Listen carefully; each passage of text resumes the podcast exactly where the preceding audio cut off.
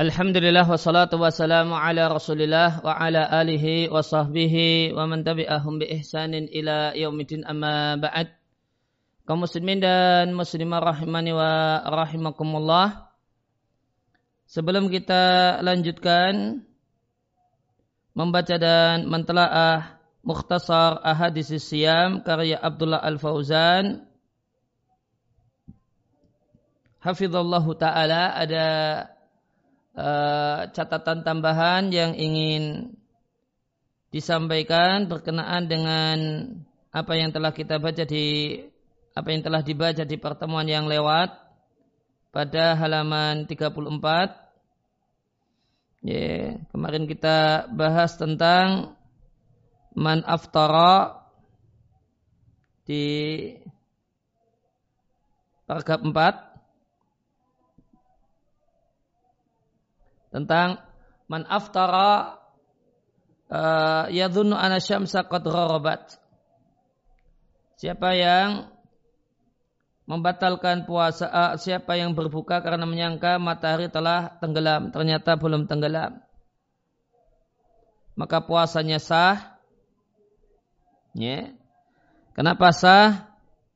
Yang pertama li'anau ma'dzurun, ya, karena dia punya udur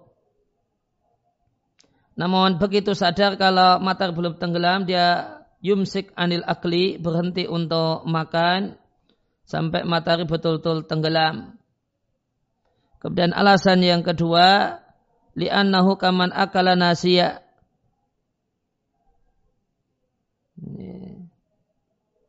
Karena dia adalah seperti orang yang ya makan dalam keadaan lupa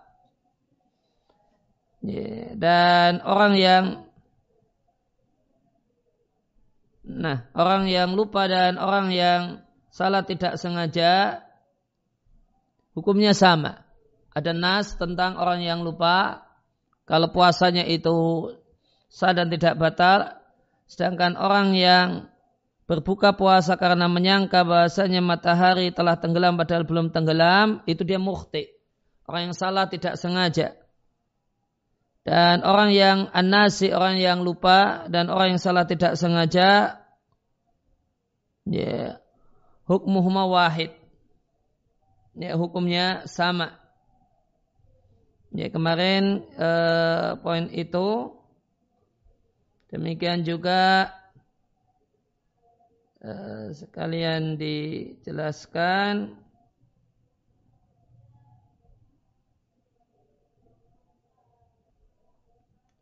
Demikian juga untuk halaman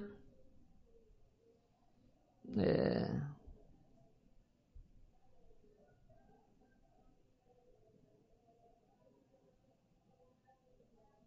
Kemudian juga kita baca di halaman 44 ini pada pembahasan tentang walau jama'a waqta tulu'il fajri seandainya melakukan hubungan badan pada saat uh, terbitnya fajar mu'taqidan baqa al-laili. Karena berkeyakinan bahasanya masih malam. Kemudian jelaslah ternyata anal fajra qad tala'a fajar telah terbit. Fala qada'a alaih wal kafarata maka tidak ada qada dan tidak ada kafarah ya tidak ada kodok, tidak ada kafarah, tidak ada kodok berarti puasanya sah. Nah kenapa sah? Disampaikan oleh Syekhul Islam Taimiyah rahimallahu taala karena Allah menghilangkan hukuman untuk an-nasi wal mukhti. Ini, ini, ini alasannya. Karena Allah menghilangkan hukuman aninasi wal mukhti orang yang lupa dan yang salah tidak sengaja. Wahada mukhti. Sedangkan orang yang mengira kalau belum ya, subuh belum tiba, fajar belum terbit ternyata sudah, dia adalah orang yang mukhti, orang yang keliru.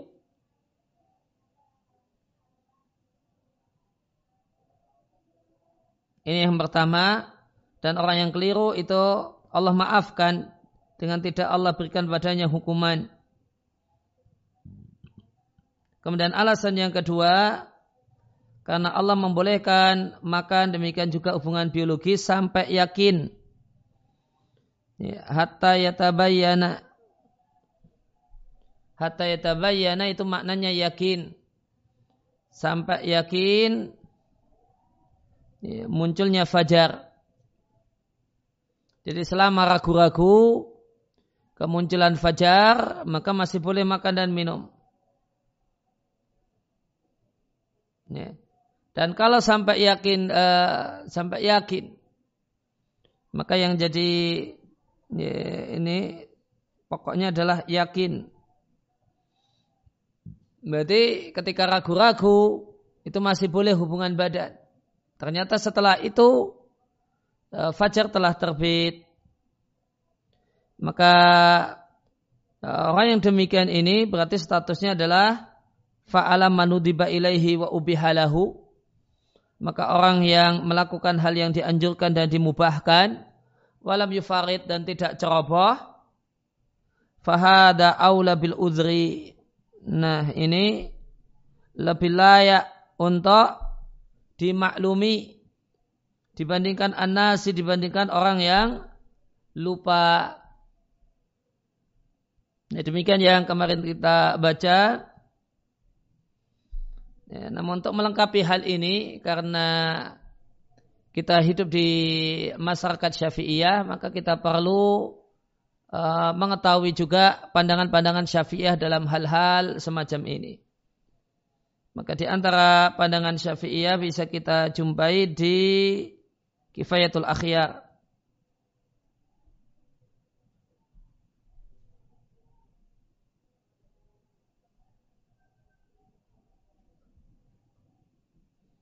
Ya, maka di Kifayatul Akhyar di kitab Kifayatul Akhyar ya, Sarah ya, Matan Abi Suja maka disampaikan bahasanya wa faraidu saumi khamsatu asya'a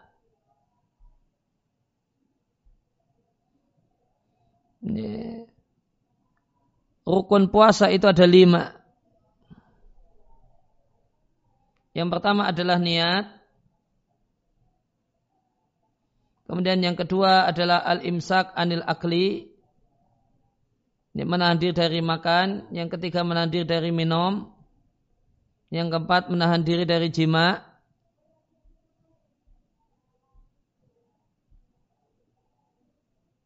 Dan muntah secara sengaja Kemudian uh, rukun puasa yang kelima adalah wakada al ma'rifatu bi tarafayin nahar. Ini rukun puasa yang kelima.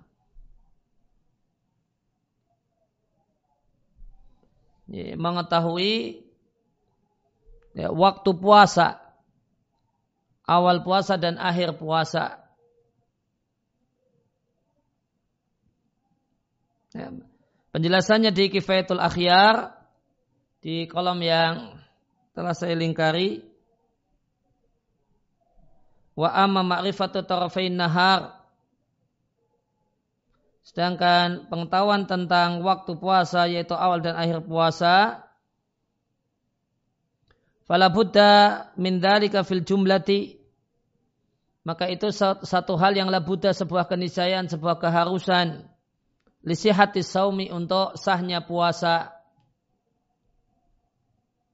Sehingga hatta lau nawa ba'da tulu'il fajri seandainya seorang itu baru berniat puasa setelah terbit fajar la yasihu saumuhu maka puasanya tidak sah.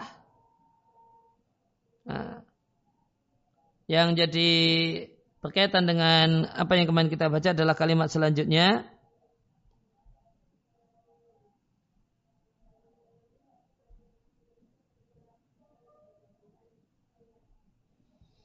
au akala mu'taqidan annahu lailun. Seandainya seorang itu makan karena berkeyakinan kalau masih malam. Jadi dikira masih waktu sahur masih masih ada. Wakana kotola al fajru padahal ternyata fajar telah terbit. Lazimahul qada'u. Maka wajib baginya qada. Ya. artinya puasanya batal. Puasanya tidak sah. Nah, maka siapa yang makan dan beranggapan masih masih malam fajar belum terbit padahal ternyata terbit. Setelah itu diketahui kalau terbit maka wajib kodok.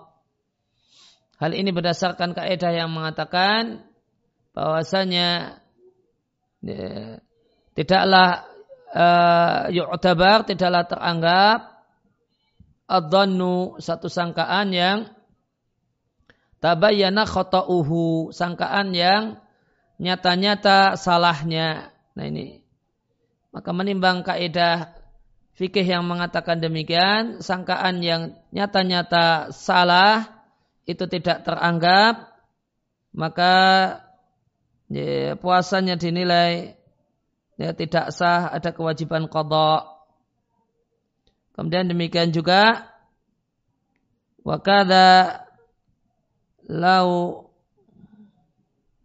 akala mu'taqidan annahu dakhala al-lailu seandainya makan alias berbuka karena meyakini kalau malam sudah tiba, waktu buka sudah tiba, thumma bana khilafuhu Ternyata ya, malam belum tiba. Lazimahul qada maka puasanya batal, wajib baginya qada.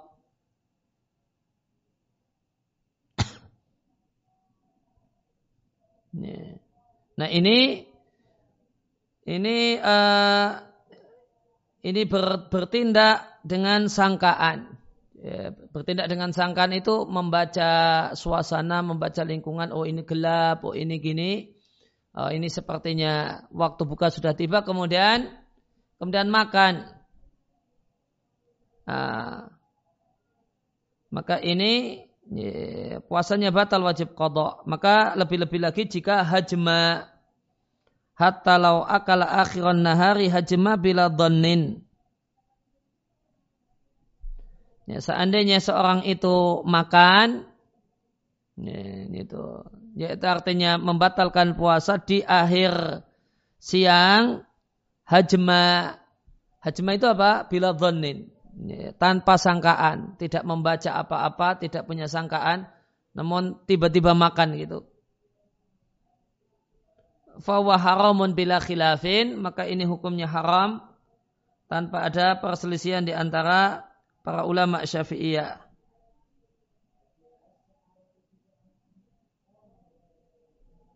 Di catatan kaki, uh, nggak kelihatan ya.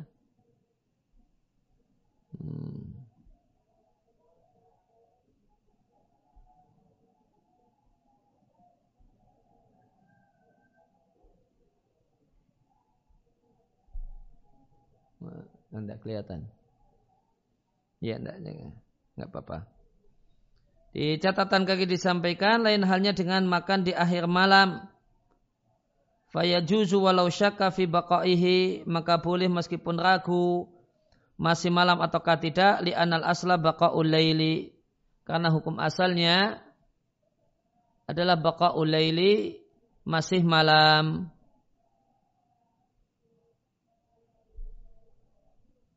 Nah, ini Ya, maka kalau Syafi'iyah ya, menyangka kalau sudah waktu buka kemudian makan padahal ternyata matahari masih muncul, ah, ya, puasanya batal. Demikian juga siapa yang menyangka kalau masih waktu sahur ternyata sudah jam 6 pagi karena ya, karena jam di rumah mati sehingga disangka bahasanya masih malam ternyata tidak benar, maka puasanya juga batal. Wajib kodok. Itu pandangan uh, syafi'ah dalam hal ini.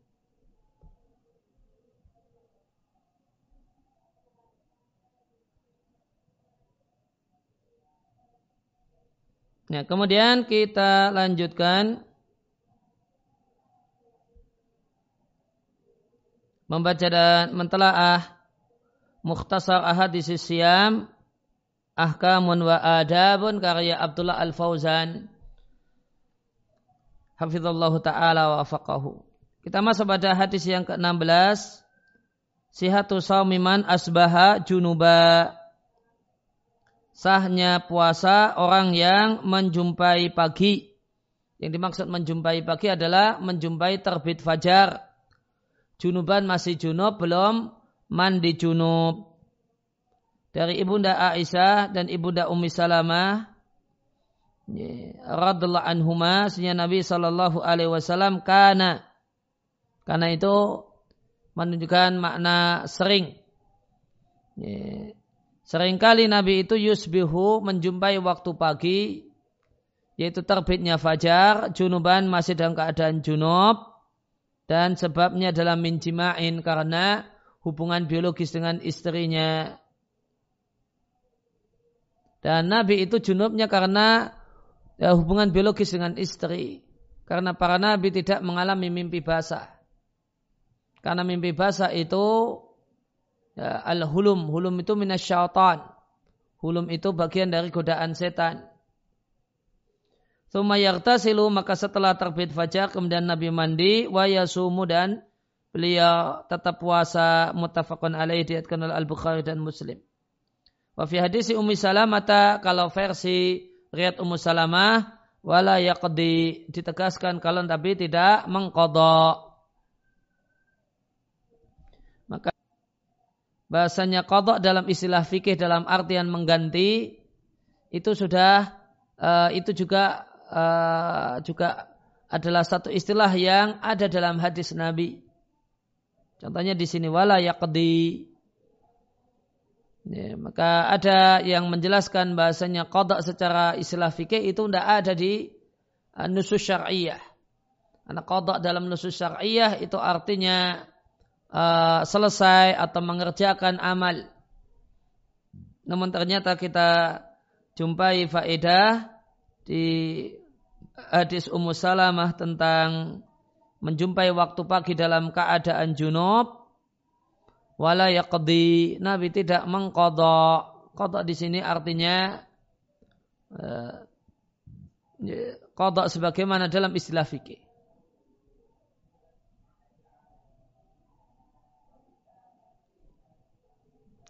Penjelasannya hadis ini dalil bahasanya orang yang berpuasa jika menjumpai pagi dalam keadaan junub, bi antala alaihil fajru muncul fajar atau fajar terbit dalam keadaan junub, baik junubnya karena jima, karena hubungan biologis ataukah ihtilamin karena mimpi basah.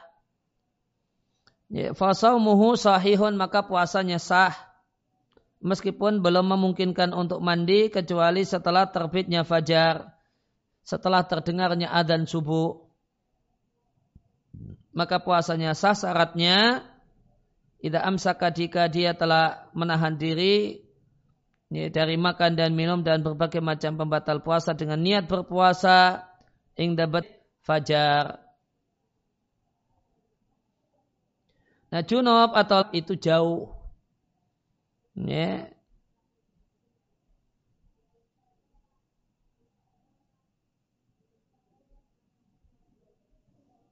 Nih, janabah itu maknanya dalam bahasa Arab itu jauh. Junub itu disebut junub karena uh, air mani jauh dari tempatnya dengan sebab keluar. Nih. Sehingga uh, makna pokok dari junub adalah keluarnya air mani. Meskipun secara syariat untuk disebut junub tidak harus keluar air mani. Ketika terjadi hubungan biologis, hubungan suami istri, dan tidak terjadi inzal atau keluarnya air mani, ya, maka suami ataukah istri ini dua-duanya statusnya junub. Junub atau janabah, semua yang aujaba rusla, semua yang mewajibkan mandi, baik itu inzalin keluarnya air mani karena mimpi atau karena hubungan suami istri au jima'in atau hubungan ya, suami istri tanpa keluar air mani.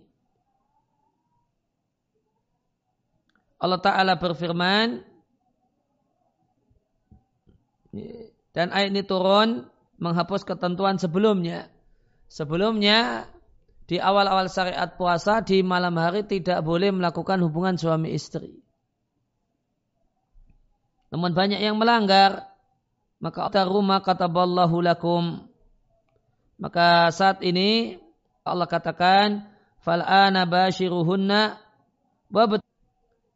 silahkan kumpulilah istrimu dan carilah apa yang Allah takdirkan untukmu. Salah satu penjelasan tentang maka taballahu lakum adalah ya, anak. Ya, maka berdasarkan hal ini, ya, maka di antara waktu yang baik untuk waktu yang bagus untuk melakukan hubungan biologis agar mendapatkan keturunan, mendapatkan momongan, ini adalah dengan rajin melakukan hubungan biologi. Itu salah satu penjelasan ahli tafsir dalam masalah ini adalah momongan. Mungkin bisa kita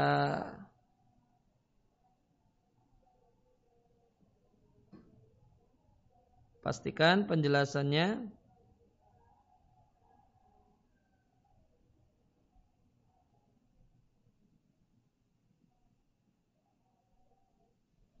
Tentang ayat ini surat Al-Baqarah 187 Ibnu Katsir rahimahullah taala menyampaikan dalam ayat ini terdapat kemudahan rukhsah dari Allah taala bagi kaum muslimin dan Allah hilangkan aturan di awal Islam.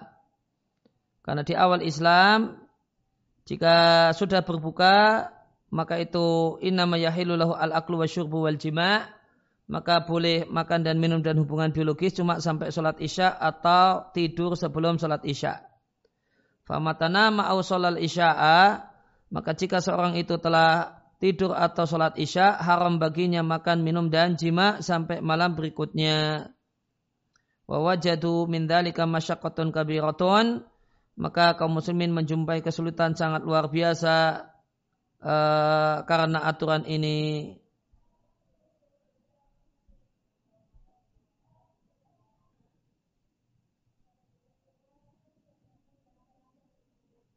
Kemudian wabtaru ma kataballahu lakum.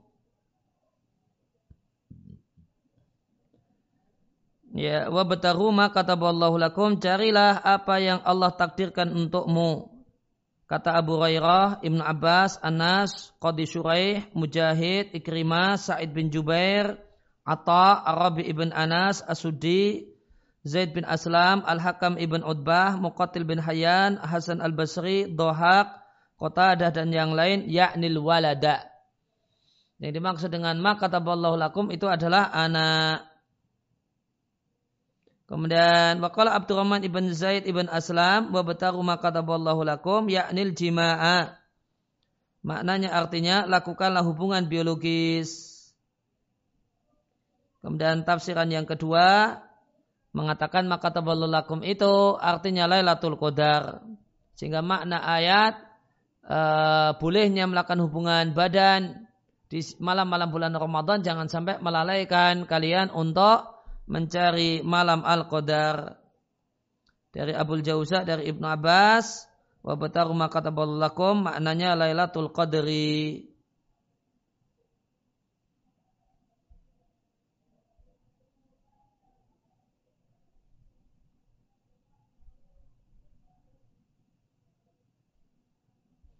Ya, maka tafsiran dari banyak sekali dari ahli tafsir di masa salaf menyampaikan bahasanya ma kataballahu lakum itu artinya anak. Itu tafsiran Abu Hurairah, Ibnu Abbas, Anas, Qadus Suraih, Mujahid, Ikrimah, Said bin Jubair, Atta, Arabi bin Anas, Asudi, Zaid bin Aslam, Hakam bin Utbah, Muqatil ibn Hayyan, Hasan al-Basri, Dohak, Qatadah 16. 16 uh, disebutkan oleh Ibnu Katsir 16 ahli tafsir di masa uh, di masa salaf memaknai maka lakum adalah anak. Ya, maka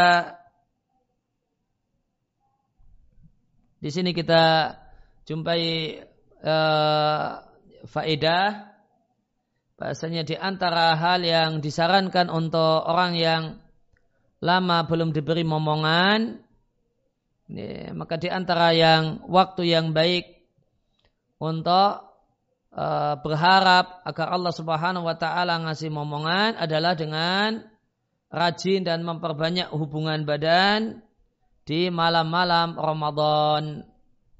Ya. Semoga dengan hal itu Eh, kita mendapatkan atau pasangan suami istri ini mendapatkan maka taballahu lakum. Anak yang Allah takdirkan untuk kalian.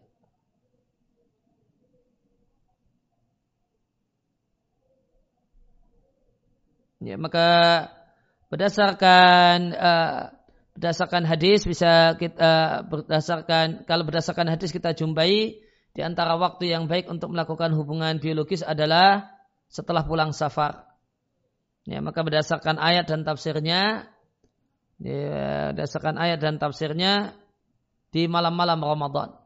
Ya, di malam-malam Ramadan. Ya.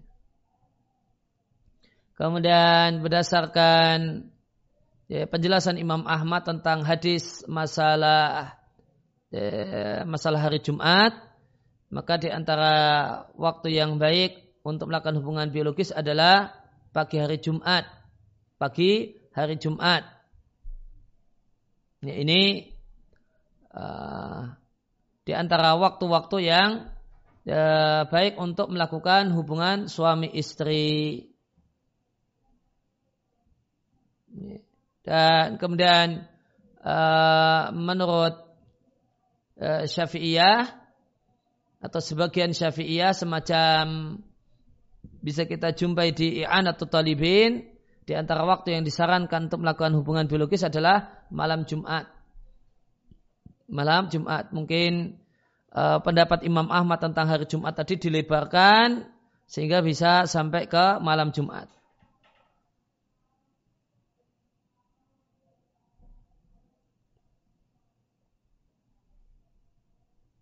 Kemudian kalau berdasarkan penjelasan Ibnu Hazm di antara waktu yang baik uh, berdasarkan uh, ayat Al-Quran dalam melakukan hubungan biologis setelah uh, mandi haid.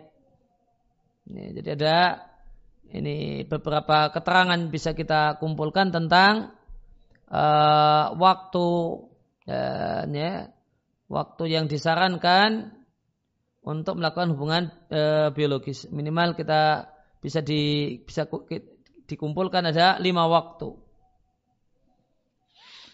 Lanjut ke ayat wa kulu wasrabu hatta yatabayyana maka silakan makan dan minum sampai yatabayyan sampai jelas maknanya yakin. Maka selama belum yakin masih boleh. Sampai yakin hatta yatabayyana lakum sampai kalian yakin al khaitul abiyatu minal sampai jelas benang putih terpisah dari benang hitam minal fajri. Min di sini disebut min bayaniyah. Artinya yaitu. Terjemahnya yaitu. Yaitu terbitnya fajar. Maka Allah Ta'ala jika telah mengizinkan jima sampai yakin terbit fajar. Lazima min dalika. Maka konsekuensinya Allah yakunal ikhtisalu tidak ada kegiatan mandi ya, mandi junub karena hubungan biologis ila ba'da il fajri. Kecuali setelah terbitnya fajar. Nah, ini namanya dalalah iqtida. Ya, ini dalam ilmu usul fikih ini namanya dalalah iqtida. Ya. Ini dalalah iqtida. Maka dalalah iqtida dari surat Al-Baqarah ayat ke-187 adalah bolehnya menjumpai waktu pagi yaitu terbit fajar dalam keadaan masih junub dan belum mandi. Ini. Karena ayatnya memubahkan, membolehkan untuk hubungan badan sampai yakin terbit fajar. Maka maaf-maaf gambarannya terjadi hubungan badan di waktu sahur. Uh, setelah yakin terbit fajar, karena terdengar adzan subuh berhenti. Ya, maka berarti ketika adzan subuh atau terbit waktu fajar itu masih junub dan belum sempat mandi. Sehingga dari sini ya, bisa disimpulkan bahasanya menjumpai fajar dan terbit ya, atau ter, uh, menjumpai fajar dan waktu pagi dalam keadaan masih junub itu satu hal yang boleh. Nah ini namanya dalalah iqtida dari Al-Baqarah 187.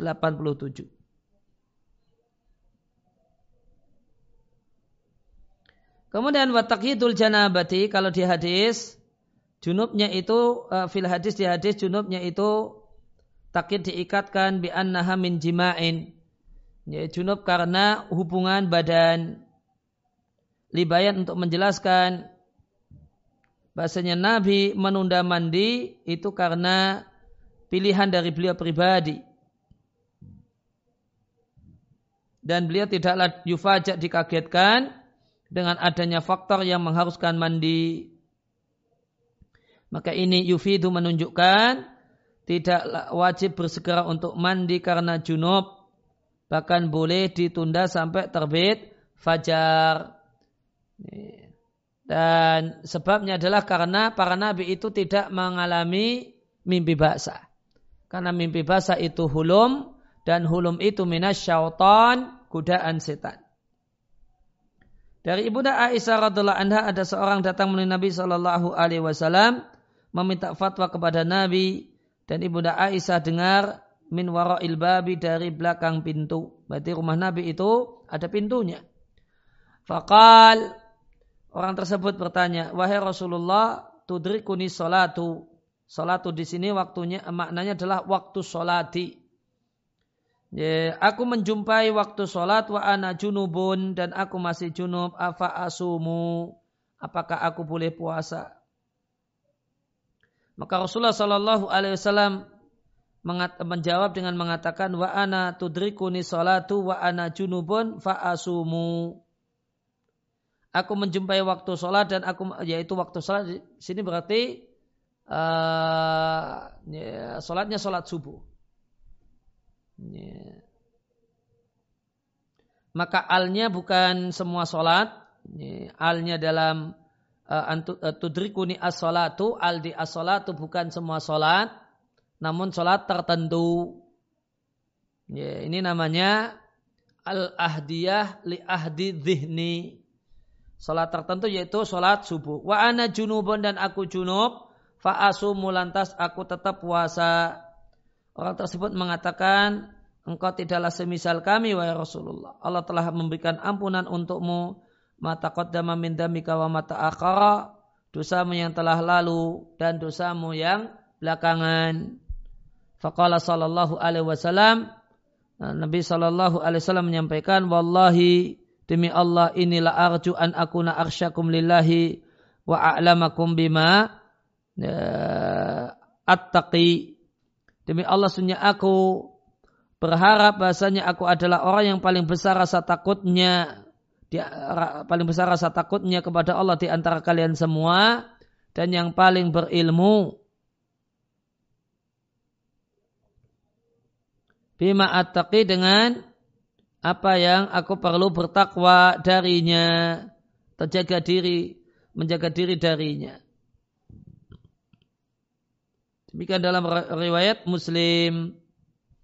Nah kemudian kita kiaskan dengan kasus junub ya, wanita yang dalam kondisi haid dan berhenti haidnya di waktu sahur dan tidak sempat mandi kecuali setelah adzan. Karena meskipun inilah kehebatan wanita ya meskipun dia uh, dalam kondisi haid ya, dia tetap ya, wanita-wanita ya, yang mulia ini tetap menyiapkan tetap bantu suaminya untuk bisa bersaur bahkan menyediakan ini dan ini ini dan itu untuk suaminya ya agar suaminya makan sahur dengan nyaman.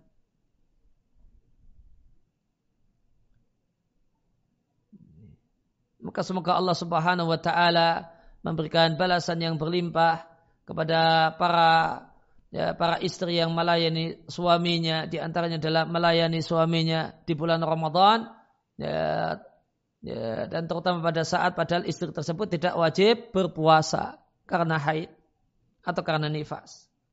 Wakada al haidu demikian juga ya, wanita haid dan nifas jika berakhir darahnya waroat at dan dia melihat ya, bahasanya dia telah suci qabla al-fajri sebelum terbit fajar. Ya, ya, yang dimaksud dengan melihat suci adalah mengetahui dan yakin kalau dirinya suci. Ya, dan ini sama dengan tadi kata sebelumnya. In kita udam. Ya. Maka suci di sini ini semakna dengan in kita udam. Ya.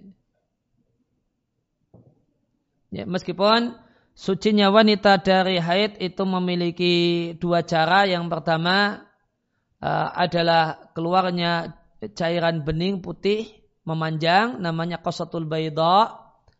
Ya, yang ini dijumpai pada sebagian wanita namun sebagian wanita yang lain tidak punya. Kemudian yang kedua atau jafaf yaitu kering karena darah telah betul-betul berhenti dan ini dia telah lihat sebelum fajar. Fa'inah maka wanita ini tetap berpuasa dengan banyak orang meskipun dia belum mandi kecuali setelah terbit fajar. Liannaha karena wanita ini dalam kondisi ini min ahli saumi adalah orang yang berhak atau kemudian orang yang terkena kewajiban untuk berpuasa dan menjadi kewajibannya untuk segera mandi namun mandinya adalah litusaliya salat al-fajri fi waktiha supaya sholat subuh pada waktunya. Apa dalil hal ini? Kias dengan junub. Ini, dikiaskan dengan junub sama-sama menjumpai hadas besar uh, dalam kondisi hadas besar di di pagi hari. Kemudian jika seorang yang berpuasa itu ihtalama mengalami mimpi basah di siang hari Ramadan, ya, maka dia punya kewajiban mandi dan puasanya sah karena mimpi basah itu laisalau ikhtiarun. Bukanlah karena pilihannya untuk terjadinya mimpi basah. Dengan demikian juga dia tidak memiliki irodaton, kehendak dan keinginan untuk dan mengatur-ngatur mimpi basahnya. Sehingga terjadinya mimpi basah itu termasuk dalam firman Allah Ta'ala, La yukalifullahu nafsan illa wus'aha Allah tidak membani satu jiwa kecuali sesuai dengan kemampuannya.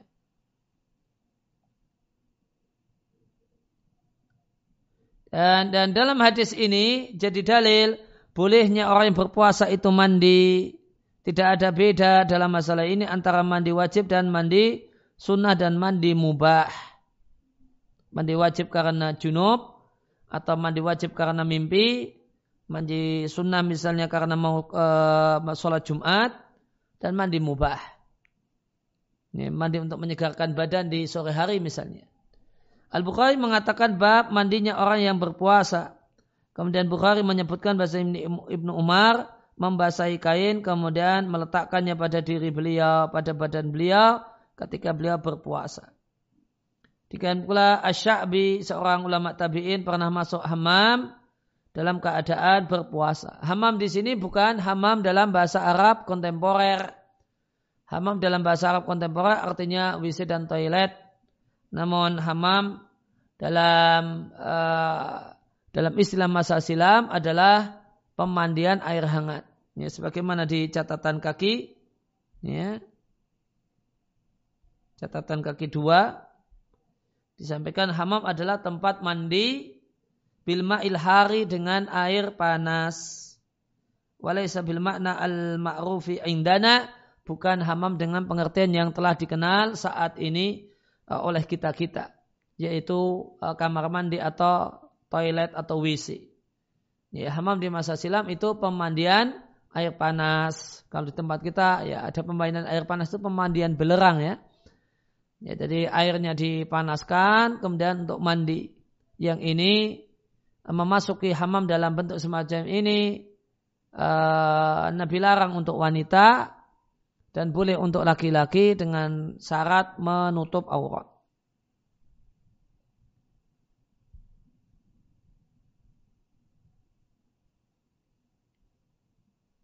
Wakala Al Hasan Al Basri Al Hasan Al Basri mengatakan tidaklah mengapa berkumur-kumur buat tabarut dan menyegarkan badan lisa ini bagi orang yang berpuasa tabarut nah ini uh,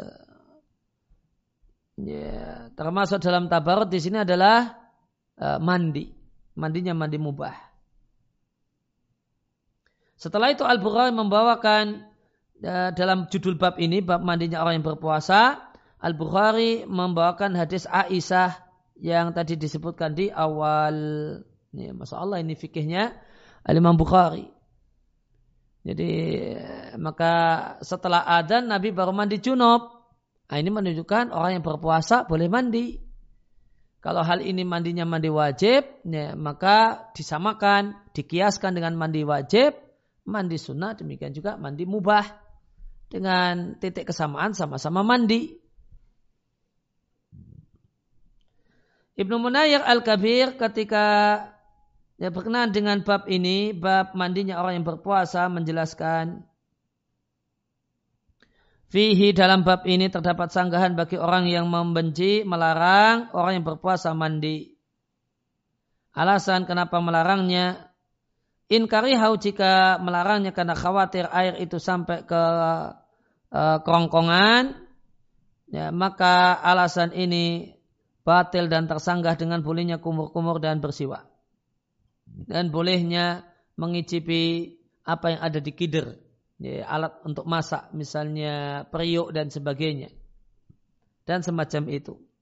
Yang kedua, jika alasan melarang mandi untuk orang yang berpuasa adalah rofahiyah, menyamankan badan, ya, maka uh, bantahannya Salaf malah menganjurkan bagi orang yang berpuasa untuk tarafuh menyamankan badan, watajamul dan ya, berdandan, bi, e, memperbagus penampilan, bitarajul dengan bersisir, wal iddihan, dan dengan memberi minyak pada badan atau pada rambut kepala.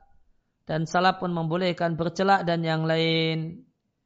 Falidhalika oleh karena itu, Imam Bukhari membawakan perbuatan-perbuatan ini Catatan kaki empat, yang dimaksud dengan perbuatan ini adalah bersiwa, mengicipi makanan, melumuri badan dengan minyak dan yang lainnya. Beliau menyebutkan sejumlah asar dari salaf fi jawaziyah menunjukkan bolehnya hal-hal ini. Falidhalika oleh karena itu saqa hadil af'ala Imam Bukhari membawakan perbuatan-perbuatan ini bersiwak dan yang lainnya tahta tarjamah tarjamah itu judul bab Ya. Ya, terjemah di sini maknanya adalah judul bab. Terjemah itu bisa artinya biografi, ya, bisa artinya menerjemahkan kalimat, ya, dalam artian menjelaskan dan bisa maknanya judul bab sebagaimana di sini. Di bawah judul bab al-irtisal mandi diambil dari kitab Al-Mutawari ala Tarajimil Bukhari karya Ibnu Munayyir. Wallahu a'lam. Allah masuk bina sabila ahli ta'ah. Ya Allah jadikanlah kami orang yang berjalan di jalan orang-orang yang taat kepadamu. Dan ya Allah berikan taufik kepada kami untuk tegar dalam ketaatan dan istiqomah dalam ketaatan. Wa afina min mujibatil hasrati wa nadamah. Ya Allah selamatkanlah kami dari hal-hal dan faktor-faktor yang menyebabkan uh, penyesalan dan penyesalan. Wa aminna min fazain yaumal qiyamah. Dan ya Allah Ya, berilah rasa aman untuk hati kami dari ketakutan pada hari kiamat. Warfi eh, Allahumma lana wali walidina wali jami'il muslimin. Ya Allah, ya, berikanlah ampunanmu untuk kami dan para orang tua kami yang membaca, mendengarkan dan uh, menyimak rekaman ini. Wali jami'il muslimin dan seluruh kaum muslimin.